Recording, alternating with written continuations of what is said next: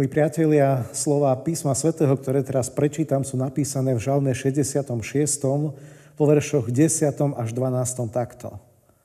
Lebo Ty, Bože, skúšal si nás.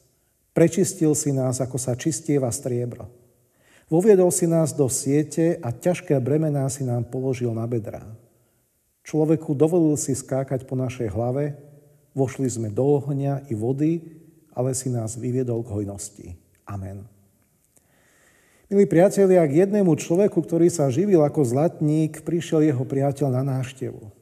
Veľmi ho pritom zaujímalo, ako sa oddeluje zlato od zvyšku rudy v horúcej peci. Zlatník mu to ukázal, všetko mu povysvetloval a priateľ bol s tým veľmi spokojný.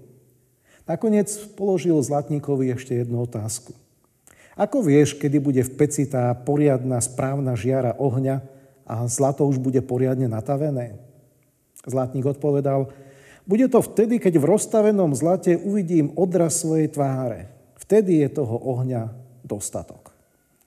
A toto je pre mňa, bratia a sestry, kľúč k našim problémom života a ich Božiemu riešeniu. Kedy bude tých utrpení a problémov v našom živote dosť? Vtedy, keď Boh uvidí v našich srdciach, v našich dušiach svoj vlastný odraz. Žalmista Dávid, ktorý písal tento žalm, veľmi dobre vedel, o čom hovorí. Písal na základe vlastne skúsenosti, ako poznal Boha osobnejšie a jeho viera porástla práve v trápení a v problémoch.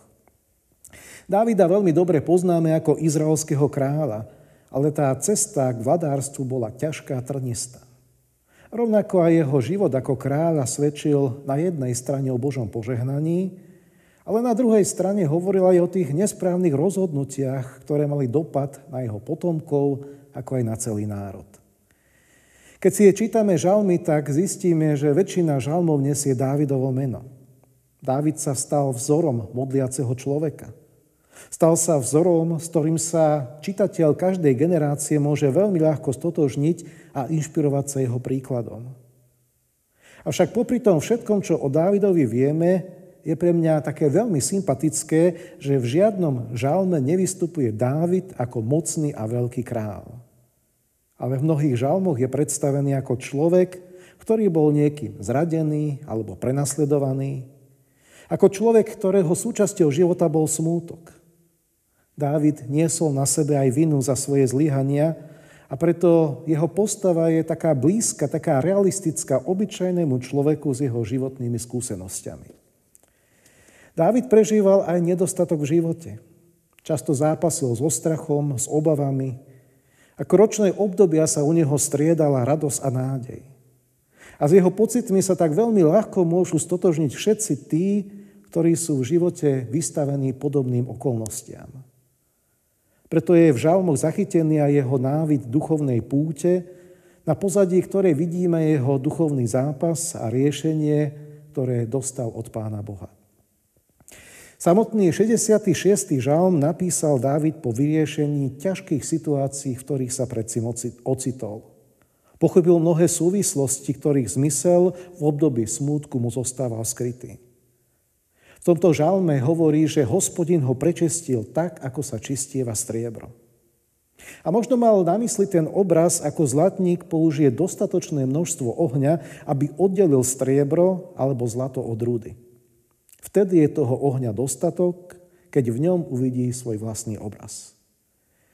Aj na Dávida dopustil pán Boh veľa problémov, až sa ocitol akoby v takej božej taviacej peci, kde sa prepaluje jeho viera, aby vyšla čistá, čistejšia ako zlato alebo striebro. Dávid vyznáva, že ho Boh voviedol do mnohých sietí života. Keď sa do rybárskej siete chytí ryba, tak sa z nej už ťažko dostane.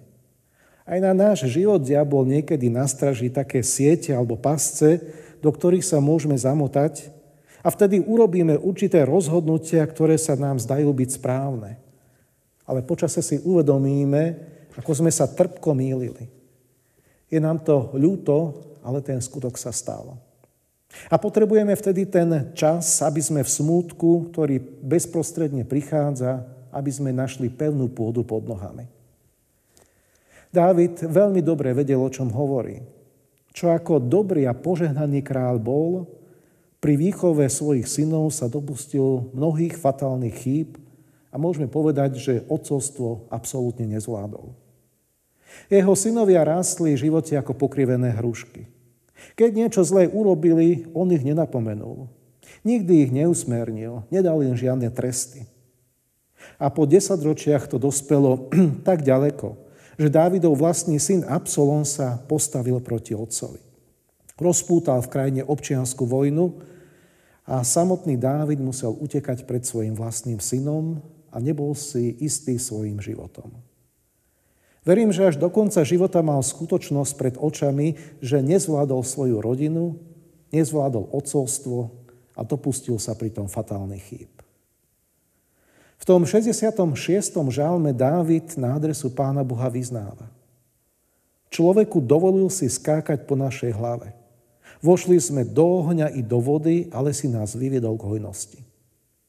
Koľkokrát to Dávid prežil na svojej vlastnej koži. Keď bol pomazaný za kráľa ako mladý tínedžer prorokom Samuelom, aká bola tá cesta ku kráľovstvu trnistá a ťažká. Král Saul sa rozhodne nechcel zdať svojej vlády. Robil proti Dávidovi rôzne intrigy, dokonca sa ho rozhodol aj zabiť. Preto Dávid radšej ušiel z kráľovského paláca. Stal sa vodcom z prisahancov, rebelantov, ktorí neboli spokojní so Saulovou vládou v Izraeli. Býval s nimi na púšti, každý deň boli ohrozovaní Saulovými vojskami, ktoré sa ich rozhodli zlikvidovať. Keď nakoniec král Saul zomrel vo vojne a Dávid prevzal jeho kráľovstvo, kráľoval iba nad južným Judskom, pretože severný Izrael ho stále odmietol prijať za kráľa.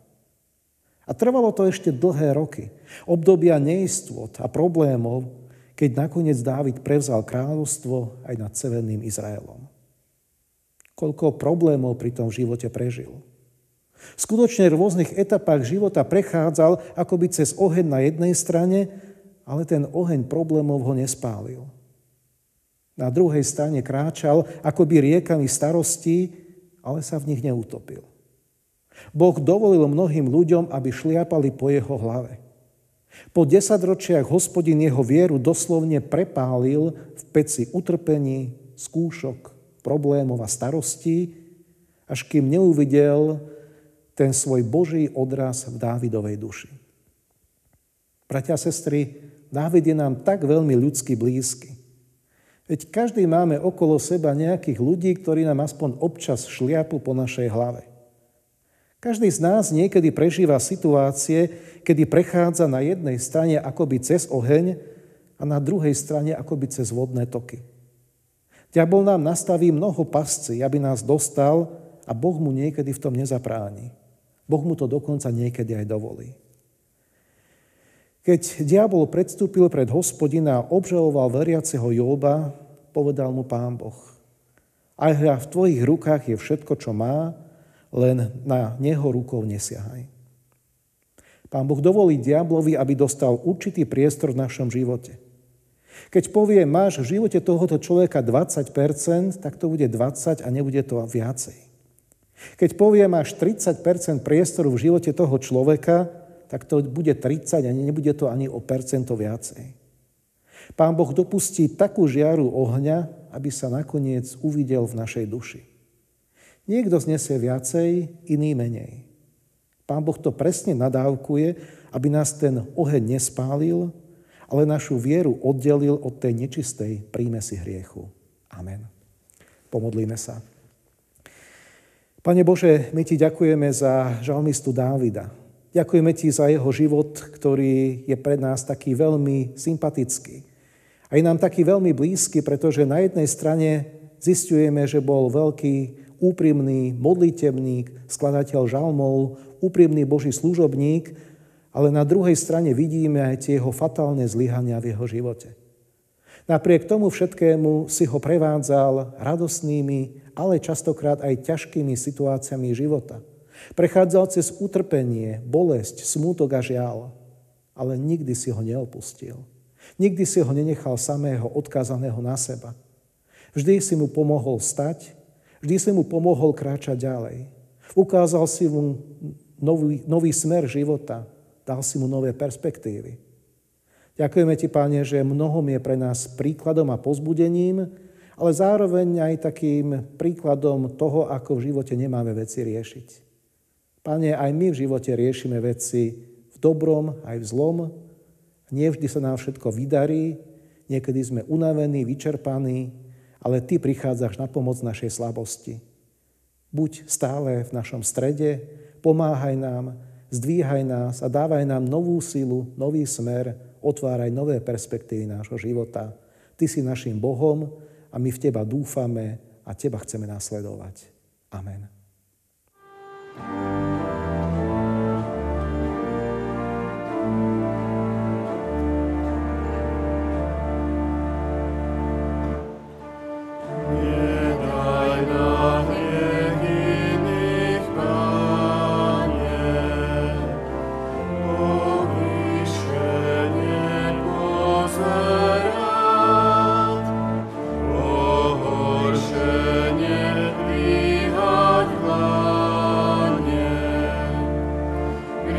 Tis ne in